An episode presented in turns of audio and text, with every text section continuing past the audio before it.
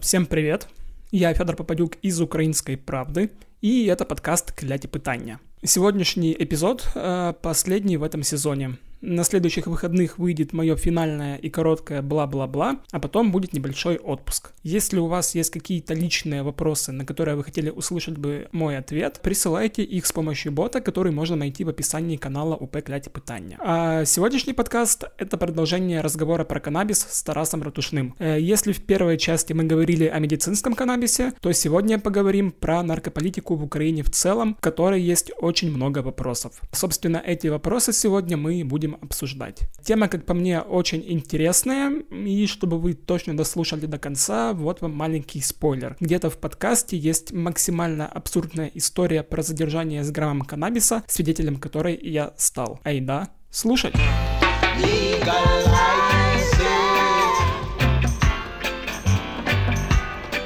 Don't criticize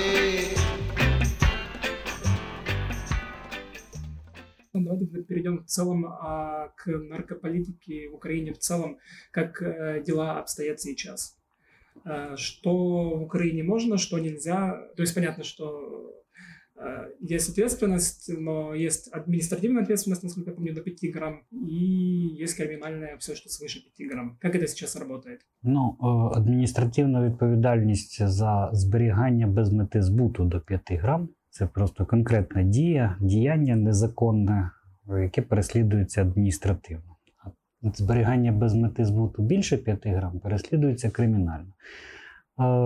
Це просто така частина незаконного обігу, діяння незначне, яке у нас переслідується і адміністративно, і кримінально. А от як саме застосовується кодекс, який визначає у нас за законом Міністерства охорони здоров'я. Це наказ МОЗ 188 і він називається про затвердження таблиць невеликих великих і особливо великих кількостей незаконних е, психоактивних речовин, які перебувають у незаконному обігу. Е, трохи може складно звучить, але ну так виглядає алгоритм, за який працюють е, правоохоронні органи у протидії незаконному обігу наркотиків, і судова система, яка власне Е, має справу з, наслідками цієї активності правоохоронних структур. Тобто, умовно кажучи, у нас є державна стратегія політики щодо наркотиків, і вона визначає. Наприклад, щодо медичного канабісу, що всі психоактивні речовини, е, як медичні засоби, мають бути доступними для тих, хто їх потребує, як медичного засобу. І це, в принципі, основна теза, яка стосується законного обігу наркотиків в Україні. Стосовно незаконного обігу, державна стратегія говорить, що боротьба з незаконним обігом має вестись, і ця боротьба має бути дієвою. А щоб вона була дієвою, вона має вестись за пріоритетами і не розмінюватись на е, низькопріоритетні цілі. Пріоритетами визначено організовану злочинність і збут наркотиків низькопріоритетними цілями відповідно незначні правопорушення, і в державній стратегії прямо вказується, що условно кажучи, переслідування споживачів незаконних наркотиків і навіть дрібних дилерів. Ніяк не позначається на наркосцені. Умовно кажучи, простою людською мовою. Якщо ви хочете побороти наркозлочинність відповідно до державної стратегії щодо наркотиків, ви маєте працювати за пріоритетними напрямками. Тобто проти організованої злочинності і наркозбуту, і контрабанди наркотиків мусять бути кинуті основні сили е, правоохоронних органів. Е, на практиці е, ми бачимо, що це взагалі відбувається навпаки. Тобто є такий критерій результативності. І він, мабуть, єдиний кінцевий цей критерій результативності правоохоронних органів це е, кількість вироків судів України за ті чи інші діяння. Тобто, умовно кажучи, е, поліція може е, витрачати, хоч там свій весь робочий день на боротьбу з тим, чим вони вважають за потрібне, і вони можуть навіть сказати, що вони перевірили і все вони правильно витрачають час, і в них достатньо ресурсів, щоб займатися і пріоритетними напрямками, і непріоритетними. А, Але по факту, наскільки вони результативні, покаже скільки в кінці року буде вироків судів за збут наркотиків, пріоритетний напрямок, за контрабанду, пріоритетний напрямок, стосовно організованих злочинних груп, пріоритетних напрямок, і скільки буде вироків судів за дрібні правопорушення, які також кримінально переслідуються, також мають повне законне право е, перебувати в цій статистиці боротьби з незаконним обігом наркотиком, але насправді їхня загроза громадському здоров'ю і громадській безпеці вона не співвимірна і вона взагалі нівелюється. А, Так, от у нас виходить таким чином, що саме оці незначні правопорушення, 309 стаття Кримінального кодексу України, її частина перша, угу. яка власне наступає за зберігання без мети збуту від 5 грамів канабісу. Зокрема, вона займає просто до 80% всіх вироків. Кримінальних судами України винесених протягом року, і складається ця тенденція таким чином, що, по-перше, оці малозначні правопорушення е, є реальним пріоритетом, так виходить зі статистики. А з іншого боку, Чим більше ресурсів кидається на переслідування незначних правопорушень, тим менше цих ресурсів залишається на визначені пріоритети. Тобто кількість вироків за збут наркотиків у нас падає з кожним роком. Е, для порівняння у 2013 році е, за збут наркотиків судами України було засуджено 3363 вироки. Так так, от у 2014-му їх стало 2277, в 2015-му 5563, потім 729 у 2016-му, і в 2017-му це було 562. Може, ну, вони просто е, викосили? Ну, якщо вірити е, логі, логіці Нацполіції. Е, Нацполіції, і е, якщо вірити в те, що політика нульової толерантності справді може давати результат, тоді це можна так сказати. Але насправді ми бачимо, що в об'єктивній реальності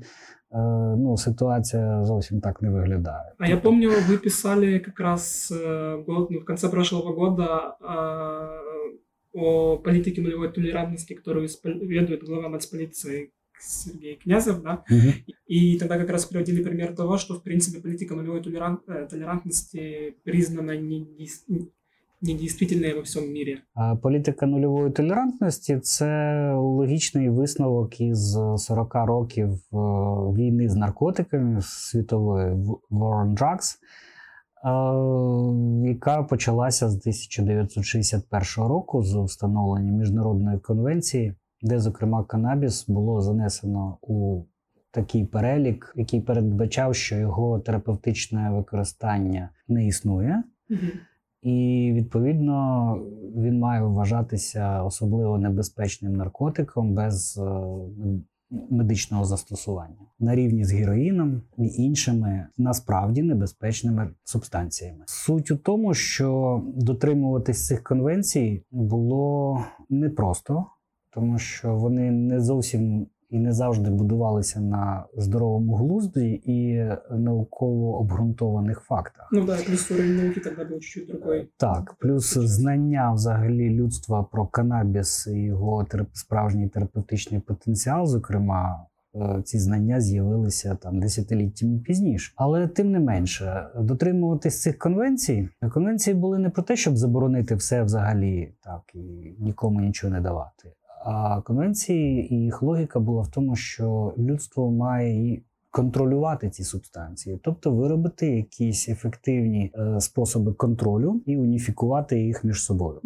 Це й було зроблено. Щоправда, е, окремі держави, і більшість насправді держав у 70-х роках вирішили, що найкращою системою контролю за незаконним обігом буде політика тотальної заборони. А щоб тотальна заборона працювала, очевидно, що треба переслідувати за будь-які дії, і з цього власне виникла ця політика нульової толерантності.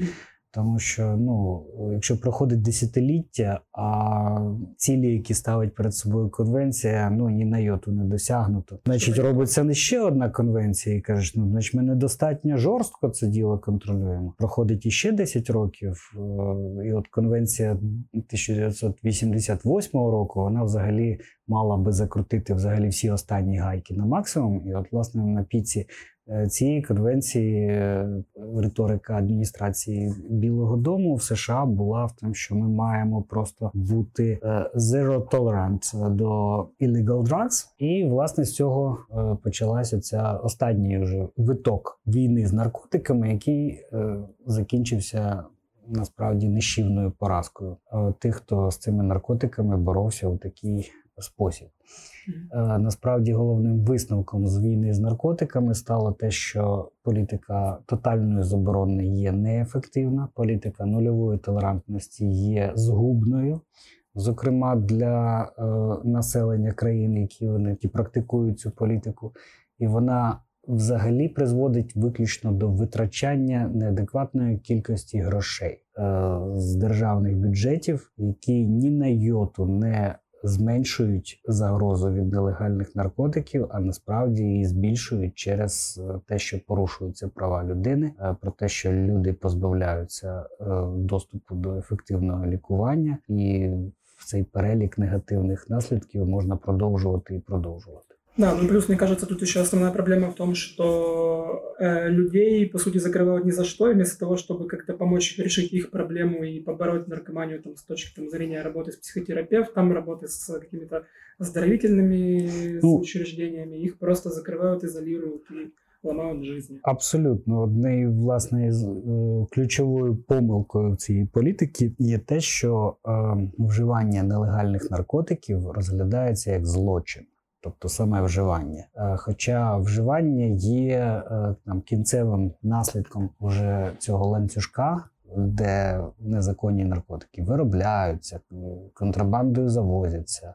Е, реалізуються, до цьому робляться величезні гроші. Вони залишаються в тіні. А на кінці цього ланцюжка залишаються хворі люди, яким потрібна допомога, але держава, замість того, щоб надавати їм допомогу, розцінює їх як злочинців. І більше того, у випадку з нульовою толерантністю вони стають цепами відбувайлами mm і головною мішенню правоохоронних органів, тому що в ситуації, коли корупція.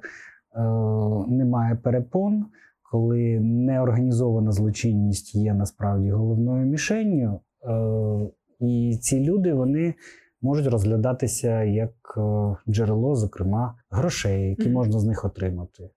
І, і, так, і, і такий симбіоз, власне організованої злочинності і правоохоронних структур на ґрунті таких політик нульової толерантності у дуже багатьох країнах чомусь дуже органічно виникає. Україна не стала виключенням.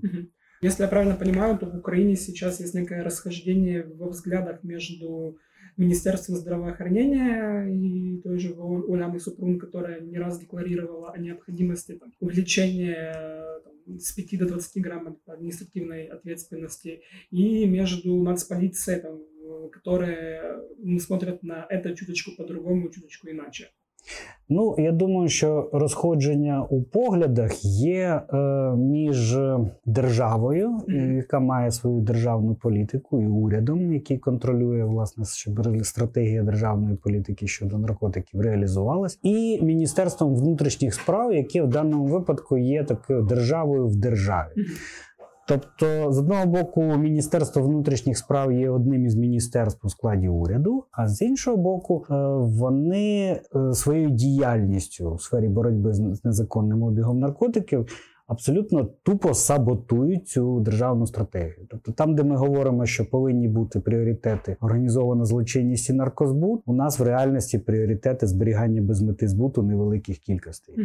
Е, тобто зростання е, засуджених за незначні правопорушення у нас відбувається пропорційно до того, як падає кількість засуджених за збут наркотиків щороку. Тобто в 2017 році ця цифра була 8997. Це засуджено судами України за статтею 309. Із них 6686 за частиною першої статті 309. А нагадаю, що це за стаття. Вона наступає за відповідальність за нею, наступає за зберігання без мети збуту від 5 грамів канабісу коноплі. Якщо мова про великі кількості і особливо великі кількості і це вже склад іншої статті, частини 2 309 статті. У 2017 році 6686 вироків було за кількості там за кілька грамів, зокрема канабісу у кишені. А за збут наркотиків у нас засудили аж 562. Падає кількість засуджених за збут, зростає кількість засуджених за малозначні зберігання коноплі в кишені. Зокрема, це показує, що система працює неадекватно, що вона працює неправильно, що в ній перфокарту треба замінити на нормальну. І власне через аналіз цієї статистики дійшли цього висновку, що потрібно змінити алгоритм. Було абсолютно зрозуміло, де його змінити, тому що та ж сама державна стратегія е, політики щодо наркотиків у розділі е, зміни до законодавства, які мають відбутися, там показано, що для того, щоб досягати пріоритетів, що зробити, треба е, декриміналізувати незначні правопорушення у цій сфері, залишивши за ними статус правопорушення, що дуже важливо, що це не значить, що їх дозволити чи легалізувати, а залишити за ними статус правопорушення, але просто перестати їх е, вважати кримінально караними, щоб вони просто перестали займати цю е, левову частину статистики. Тобто, щоб вони стали адміністративними. Так, абсолютно вірно. Тобто, треба змінити поріг кримінальної відповідальності за зберігання без мети збуту і перевести всі ці основні основну частину цих э, вироків у сферу административного законодавства. Ну, тут как раз можно рассказать пример, который случился там со мной и несколькими ребятами несколько лет назад угу. в определенном городе, не буду говорить где, не буду говорить с кем, а, но это просто очень абсурдная история, которая вообще иллюстрирует э, ну, весь маразм ситуации. А, как-то раз, поздно ночью, я с друзьями, а, выйдя из бара, решил зайти во двор, и у кого-то что-то было, и мы решили покурить. А по закону случайности или справедливости, буквально через две минуты э, появились э, наряд полиции и сразу подошли к нам. Их обаяние сработало на максимум, они поняли, что тут что-то не то, сразу начали допрашивать, светить фонариком, смотреть, лежит что-то где-то или нет. А, в общем, уже там, причем начали говорить, что там, если не признаетесь, мы вам сейчас сами подкинем. Ну, и один из парней, у которого, собственно, все оно было, взял всю вину на себя и сказал так и так. И началось. Грубо говоря, если нас встретили часов 11, э, то все закончилось в часа 2 или 3 ночи. Сначала было просто три ППСника. Потом они вызвали следователей. Следователи в этот момент были рядом в доме, в котором ограбили квартиру. Э, через час пришло два следователя, уже пять человек. Э, потом следователи сказали, что надо звать понятых. Э, вызвали машину с понятыми. Через минут 15-20, там не помню сколько, приехало еще три человека. Еще один следователь, который привез двоих понятых. То есть это уже 8 человек. Потом подъехала машина еще с одним следователем. В итоге в самом конце э, стоял парень с пакетиком второй в руке, которого фотографировали. Вокруг него стояло 9 человек, из них двое понятых и 7 полицейских. И вот мне казалось, что в тот момент не хватало только джиггернаутов, а пары БТР и, ну не знаю, вертолета сверху, который бы светил на это все дело светом. И, и причем история, по-моему, закончилась тем, что его еще тогда попытались повесить на него не административную статью, а статью чуть повыше за, собственно, распространение от 5 грамм. И там уже с помощью адвоката он как-то решал этот вопрос и доказывал, что он там не виноват. Ну, е- історія яскрава, дуже характерна. і Насправді це зараз відбувається кожного дня, в кожному місті, без виключення за однією тою самою схемою, тому що так так настроєний алгоритм роботи правоохоронної структури. Е- і саме це намагалися протягом минулого року змінити в Міністерстві охорони здоров'я, бо це власне їхня компетенція визначати за які кількості зберігання без мети збуту у нас має наступати кримінальна відповідальність, точніше, які кількості і які діяння ми розглядаємо як соціально небезпечні, аж настільки, що нам треба витрачати на це і наряд ППС, і слідчо-оперативну групу, і ще експертну лабораторію і тут на місці, і все це тому, що хтось е, вирішив, е, що у цих людей можливо є з собою щось заборонене, і по факту факту, я думаю, що це не було більше 5 грамів.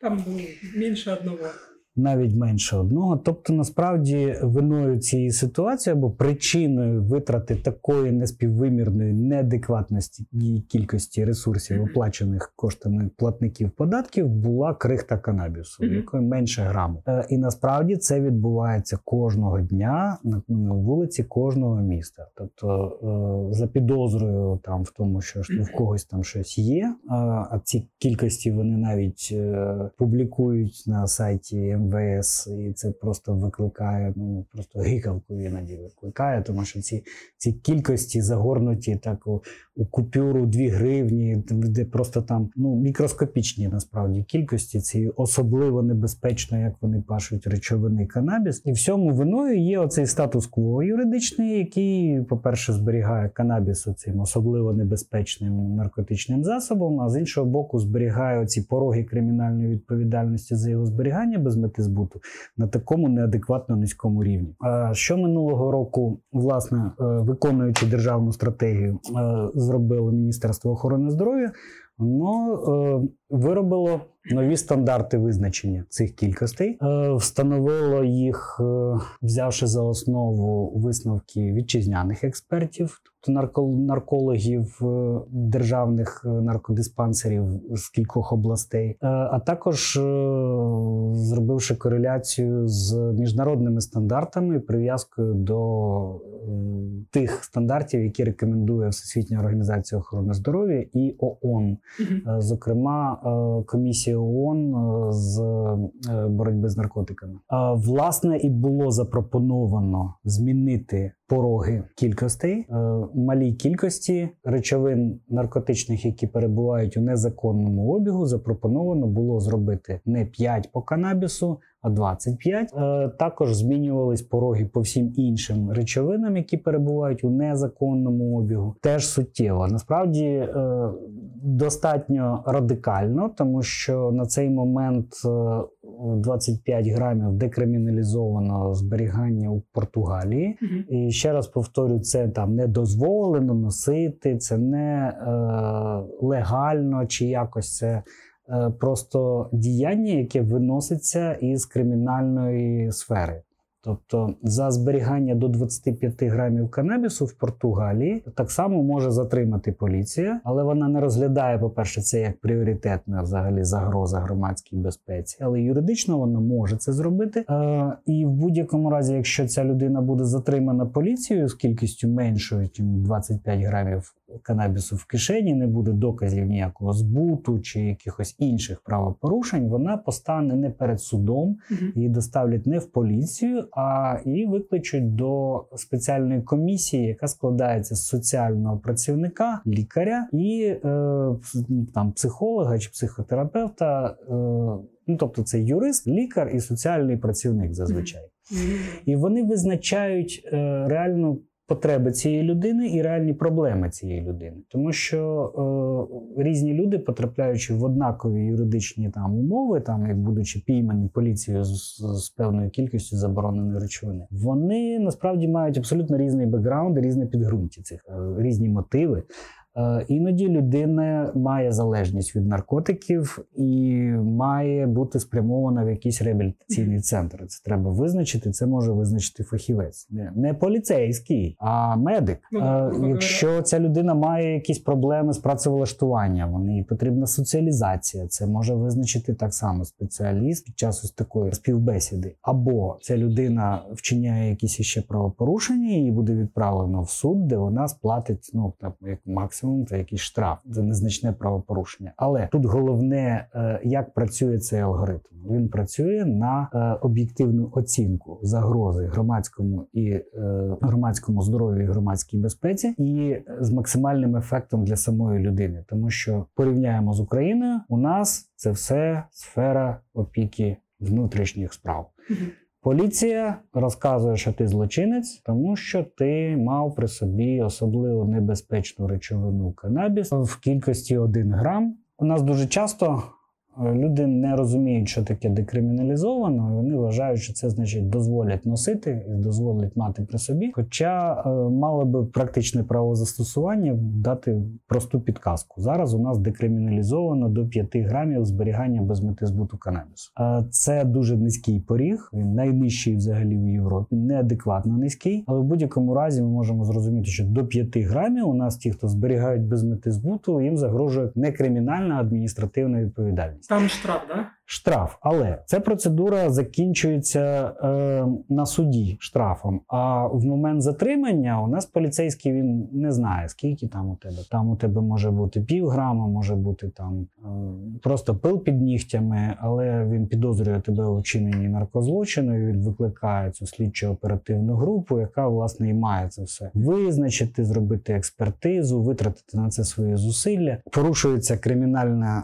провадження, відкривається просто автоматично, не зважаючи на те, яка там кількість, і вона порушується за статтею 309 частина 1. Просто результати експертизи потім будуть підставою для перекваліфікації. Це адміністративне. Е, до моменту, коли експертизи немає, відкривається дуже широке поле для експериментів і маніпуляцій із затриманим, якому можна там абсолютно насінням глазу що-небудь напарити, розказати, що у вас тут насправді 10 кілограм плана гражданин, і хто вам сказав, що це типу, от почитайте зберігання без мети збуту, 309, частина 1, ніде тут про штраф не написано, 3 года тюрми. Е, ну тобто, насправді не обізнаний в юридичних тонкощах населенню можна розказувати багато чого, і за відсутності у них адвоката можна добиватись фрагментарно якихось там результатів у вигляді винагороди неофіційної. Треба розуміти, що до 2012 року це працювало як дуже безперебійний конвейер, і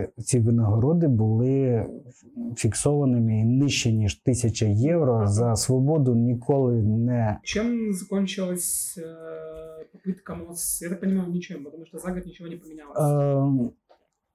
Спробі МОЗ е, виправити ситуацію з цим алгоритмом, за яким працює МВС, е, вони не мали успіху. Е, Вони тривали протягом всього 2018 року. За законом це встановлює Міністерство охорони здоров'я. Міністерство охорони здоров'я організувало зі свого боку експертне обговорення, в якому брали участь і МВС, і СБУ, і прокуратура, і суди, і всі зацікавлені особи і громадський сектор. Потім організували громадське обговорення. Тобто проект цього наказу було вивішено на сайті МОЗ для громадського обговорення. Потім міжвідомче. І от на рівні міжвідомчому вже почались бюрократичні такі ігри, коли спроби юстувати, тобто відправити е, наказ зі змінами до наказу в Мін'юст, е, вони натикались на е, відмову Міністерства юстиції. Це діло реєструвати. Тобто державну реєстрацію е, Міністерство охорони здоров'я не змогло пройти з трьох спроб. І ці спроби відбувалися навесні, влітку і восени 2018 року.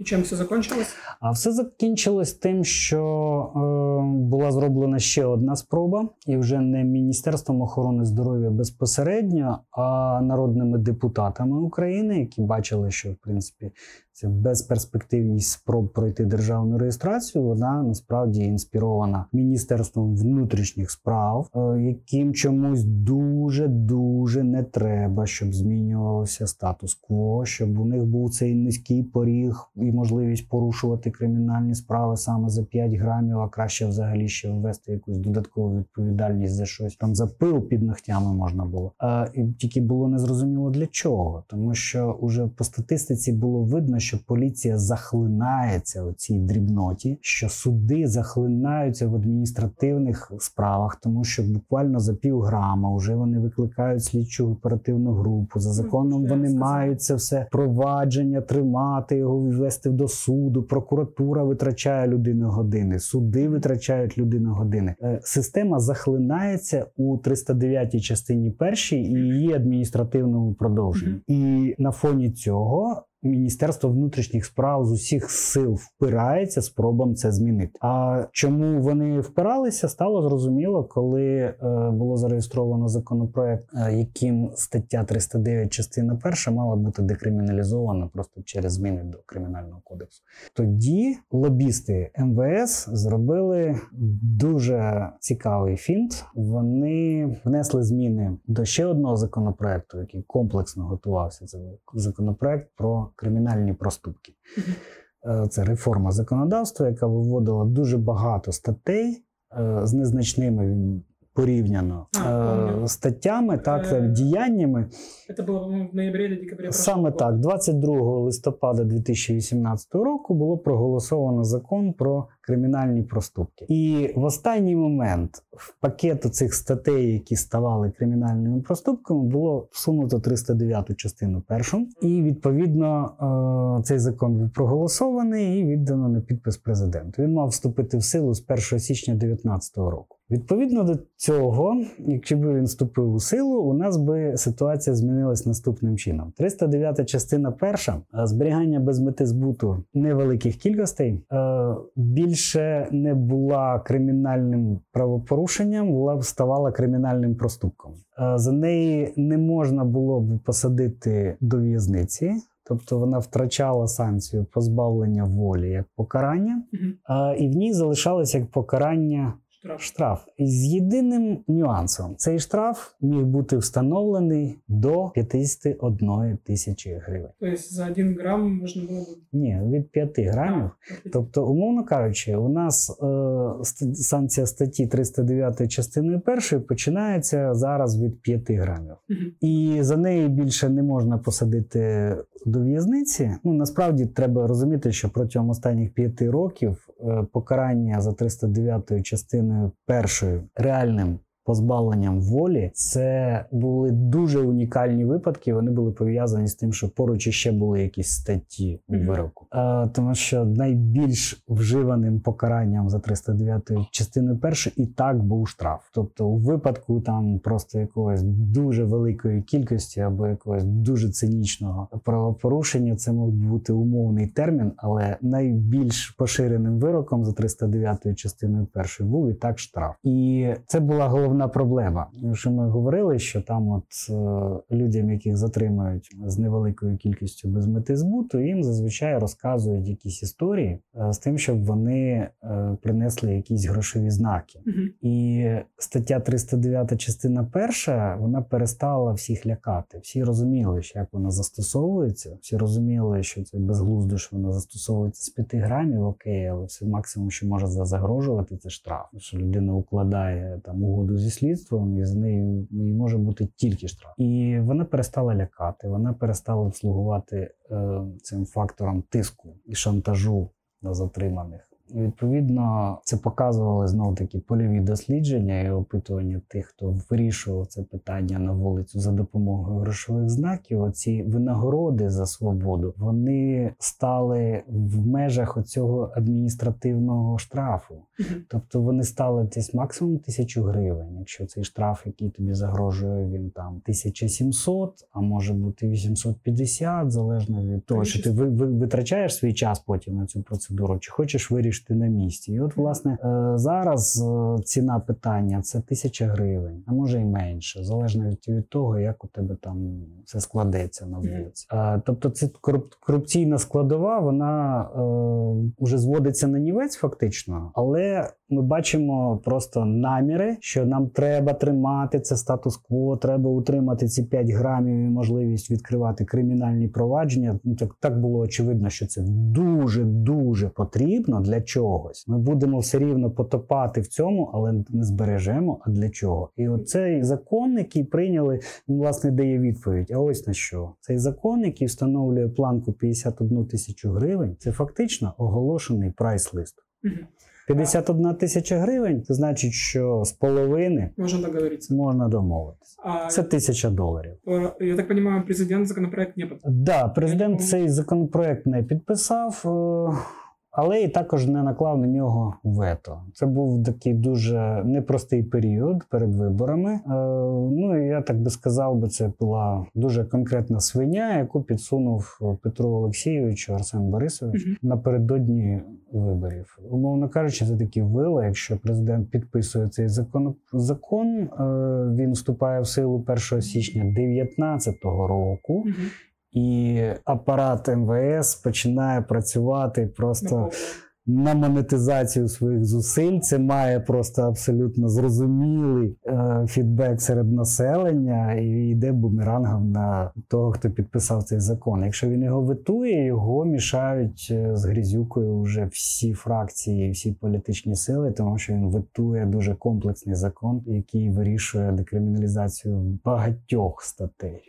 Я так розумію, тепер це сфера відповідальності Зеленського. Или... Ні, е, насправді Петро Олексійович вирішив не залишати цей скелет у шафі. Угу. Він його підписав перед другим туром 19 квітня Ага. цього року. А що тепер буде, виходить? Ну він має бути оскаржений, я думаю. Він має бути оскаржений, він не має вступити в силу, тому що якщо він вступить в силу е, і в тому вигляді, як цього хоче МВС, е, це буде просто повернення конвеєру наркокорупції в МВС. Насправді цей закон він нормальний, тобто він гуманізує статтю. Він ну фактично він приводить до реального стану речей. Якщо за 309 частину першу ми вже перестали фактично відправляти людей на позбавлення волі, е, то просто це треба закріпити нормою законодавства. Це ну, це фактично нормалізація або просто уникнення цього рудименту. Його привели до ладу. Але норма, яка закладає можливість е, шантажувати штрафом 51 тисячу гривень, Ну, це. Е, це буде проблема. І це я ще раз повторюю, це не просто проблема, це буквально цинічно озвучений прайс-ліст, який власне і пояснює всі, е, всю неадекватну поведінку МВС по збереженню статус-кво. Тому що якби цей закон. Існував, вступив у силу разом з тим, щоб було приведено до ладу кількість кількості малі, великі і особливо великі в наказі Міністерства охорони здоров'я. Це би було саме те, що прописано в державній стратегії. Ми декриміналізуємо окремі діяння, зроблено, і ми приводимо до ладу стандарти визначення малих, особливо великих і великих, е, в напрямку їх збільшення. Все тоді воно працює нормально. Тоді у нас е, так ми можемо затримувати за будь-яку кількість і надалі, бо КПК у нас незмінний. Е, просто ці всі провадження там, від 5 до 25, вони будуть іти так само, як зараз до 5. Вони будуть закінчуватися адміністративним процесом. То есть только проблема в сумме, которая туда закладывается в. Абсолютно, да. Ми можемо цей навіть штраф зробити більше, але просто не розказувати людям, що це от е, супер небезпечне діяння, за яке нам треба покарати людину судимістю кримінальною. Кримінальний проступок це все рівно кримінальне провадження, і це все рівно судимість з усіма відповідними наслідками. Такой еще вопрос. Вы сами за что выступаете? Какая для вас оптимальная коне- коне- конечная ситуация в Украине? Полная легализация или только дескриминализация с э, легальным рынком медицинского каннабиса? Е, Я виступаю за реалізацію цієї стратегії державної політики, яка є зараз написана до 2020 року, яка не до кінця, далеко не до кінця реалізується, але вона на то і прописана до 2020-го. Після 2020-го має бути інша написана відповідно до тих викликів і до тих задач, які мають бути на той момент. Е, Я взагалі дуже скептично ставлюсь до запитань, типу, а ви за повну легалізацію чи до якоїсь взагалі легалізації Е, повної чи там часткової не буває. Її буває тільки повна вона завжди. Легалізація це просто встановлення законом правил обігу якоїсь речовини, яка має контролюватися. Так, Е, ну легалізація маємо легалізація канабісу. Це встановлення законом правил обігу. Це буде законний обіг на противагу незаконному, і цей обіг буде контрольованим і обмеженим. І в будь-якому разі, в будь-якій моделі, це буде повна легалізація. Тому що ну, частково це значить, що закон неправильний, або це зовсім не закон, або ми не називаємо речі своїми іменами. Е, ці обмеження можуть стосуватися там науковців, там в кількості 100 штук у трьох установах чи в одній установі, які будуть мати доступ до канабіноїдів і їх вивчати. Це буде легалізація наукової діяльності і вивчення канабіноїдів. Буде порядок використання канабісу. Буде прописано правила, за якими це буде відбуватися. Це легалізація. Е, правила обігу для медичних пацієнтів за встановленим списком критерієм діагнозів, за протоколами лікування, затвердженому там Міністерством охорони здоров'я під контролем МВС, відповідно до підзаконних актів раз, два, три, чотири, п'ять. Це легалізація медичного обігу, і це тільки вона повна і може бути. Е, якщо це коло обмежено, наприклад, е, всіма повнолітніми за наступними правилами, це буде рекреаційне використання канабісу і моделі його легалізації. Вони також можуть бути різні. Мгм. Але от легалізація вона може бути тільки повна. Тут Треба розуміти так. Окей, тогда еще такой вопрос. Опыт какой страны в этом плане вам кажется наиболее интересным? Вы воспоминали Португалию, и там, например, я знал, что Португалия знаменита тем, как они подошли вообще к решению этого вопроса, что у них долгое время было все запрещено, была проблема с наркоманией в целом, и они подошли к решению вопроса как раз с разрешением, строительством вот этих вот центров реабилитации, куда людей направляли вместо того, чтобы их арестовывать, и то, что вы говорите, вот эти тройки с социальным работником, психотерапевтами, психологами, судьей. А, есть прекрасный пример Канады, которая там, по-моему, впереди планеты всей США, то, что сейчас происходит. Э, например, по поводу США, мне мой друг, который живет там, уехал в прошлом году, выиграв грин-карту, просто скидывал фотографии и показывал, как это у них все выглядит, что когда он покупает себе в рекреационных целях просто покурить, он покупает там, пакет, на котором просто написаны все выходные данные, там, вплоть количество там, ТГК, э, соотношение индика, сатива, ну, просто вот как максимальный состав продукта. Ну, есть Израиль, то есть Амстердам тот же, Ну, це все, що ви описуєте, це просто різні е, форми, по-перше, легалізації, mm-hmm. тобто законного обігу, чи то рекреаційного, чи то медичного, чи то е, ще якогось, але е, також мова про модель декриміналізації. Це Португалія. Там нічого не розрішили і не дозволили. Там просто вивели з кримінального переслідування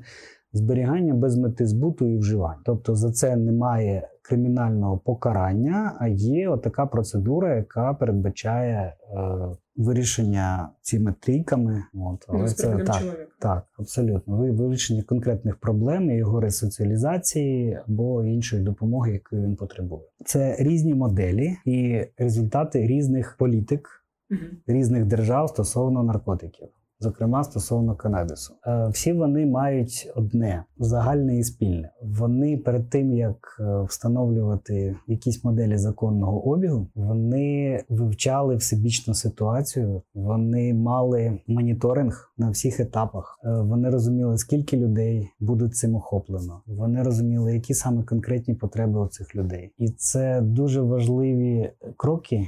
Які пройшла і Канада не за рік, і не за два. У Канаді медичне використання узаконено у 2001 році, а рекреаційне для всіх повнолітніх у 2018. А в Ізраїлі медичне використання легалізовано у 2008 році. Для кола тоді це було 25 тисяч пацієнтів е, і 8 ферм, які мали ліцензію на вирощування, і там більше десятка. Е, лікувальних закладів медичних, які мали ліцензію на використання. Це було розпочато в Ізраїлі в 2008 році. Зараз Ізраїль підходить до того, що вони обговорюють рекреаційне використання, чи не дозволити там кожному повнолітньому мати один кущ у себе вдома. Бо вони зараз обговорюють моделі, як це зробити, маючи за спиною досвід і маючи е, всебічний контроль уряду і, взагалі, дані уряду про про цю сферу. В Канаді Health Canada має таку чутливу статистику, таку точну стосовно того, скільки людей використовують це, і ще навіть до легалізації рекреаційної вони мали цю статистику, на основі якої вони розраховували економічну модель і ці правила, і навіть е, те, що сталося, коли відбувся дефіцит е, пропозиції, да буквально за кілька днів показувало наскільки вони промахнулися у своїх розрахунках, але вони їх мали. І ці розрахунки, які вони мали матеріали вони не співвимірні з тим, що ми собі тут уявляємо, що це для цього треба. Е, ми живемо в країні, де більшість населення вважає легалізація це такий просто вільний обіг. Це значить, що просто відмінили будь-яку відповідальність, і все стало зразу можна. І відповідно зразу тут побудували кіоск з косяками, а тут в аптеку завезли гашиш. Ну от так це уявляє собі населення, і е, в такій країні важко робити якісь прогнози, що буде якась легалізація рекреаційного використання. Тому тому що е, населенню треба спочатку дізнатись неприємну річ, що це так не працює. Ну да.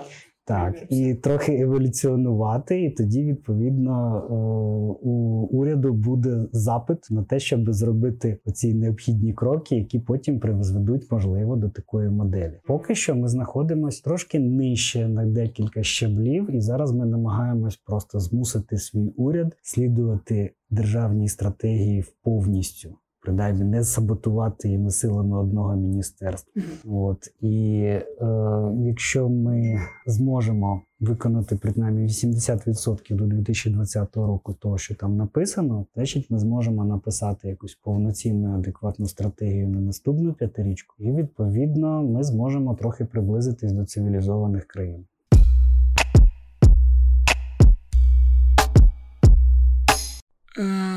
На самом деле все это враки. Граждане полицейские хотят защитить нас, молодежь, от всех этих гнилостных западных веяний, цель которых деградация, деградация молодежи, деградация всего населения, ментальное рабство, Содом и Гамора на всей планете и вообще сатана не дремлет и только нулевая толерантность к наркотикам, только запреты, только арест за полграмма сможет построить замечательный мир процветания и счастья. Ну или нет. Напоминаю о том, что ваши вопросы вы можете задавать с помощью Укрправда Question бота, который спрятался в описании телеграм-канала УП Кляті Питання. Если вы алтфак, пишите на smmsobaka.pravda.com.ua. На этом все. С вами был Федор Попадюк. Услышимся на следующей неделе. Пока!